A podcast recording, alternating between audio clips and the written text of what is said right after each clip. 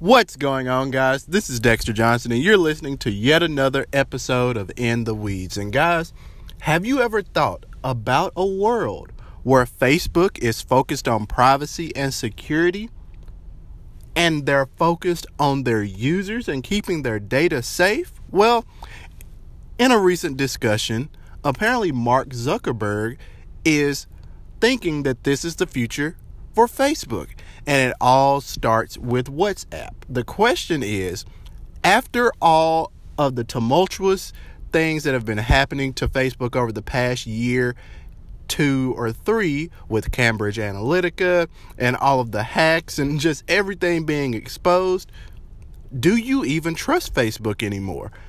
As a technologist, I surely don't.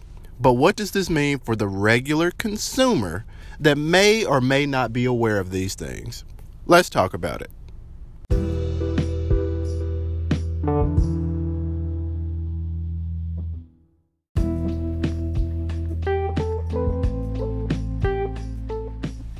All right, guys. So it's been long rumored that WhatsApp, Facebook, Instagram was going to kind of get this combined messaging service.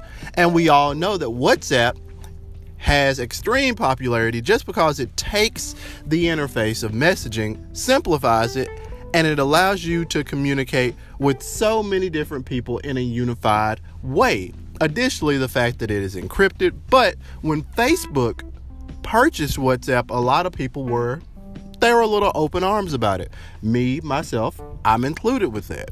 Now, with this being said, this is somewhat being brought to the forefront as being one of the pillars of which Facebook is going to start working on its more privacy centric approach.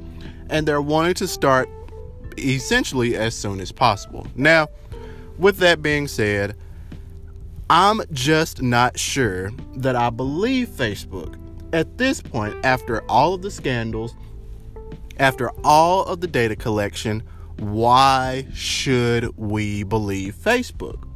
I think that's a very viable question. And with that being said, I don't think that you should. I'm not. And we shouldn't, as a cohesive unit of consumers, we should not believe Facebook until we see the fruits of their labor. Until we see developers and app app people, all of those developers get kind of locked out from accessing our data until we see the Cambridge Analyticas of the world, until we see these data harvesting companies start complaining that they don't have the amount of data that they used to have from Facebook, until we see some of the ramifications of Facebook's quote unquote privacy centric decisions start to affect other third parties, I don't believe that trusting Facebook at this point is the right thing to do. That does not mean that we can't trust Facebook again in the future, but right now is certainly not the time. So, Zuckerberg is letting us know hey, they're going to switch it up. They're going to be more privacy focused. But I say don't believe it until you see it. Guys, until next time, I'll holler at you.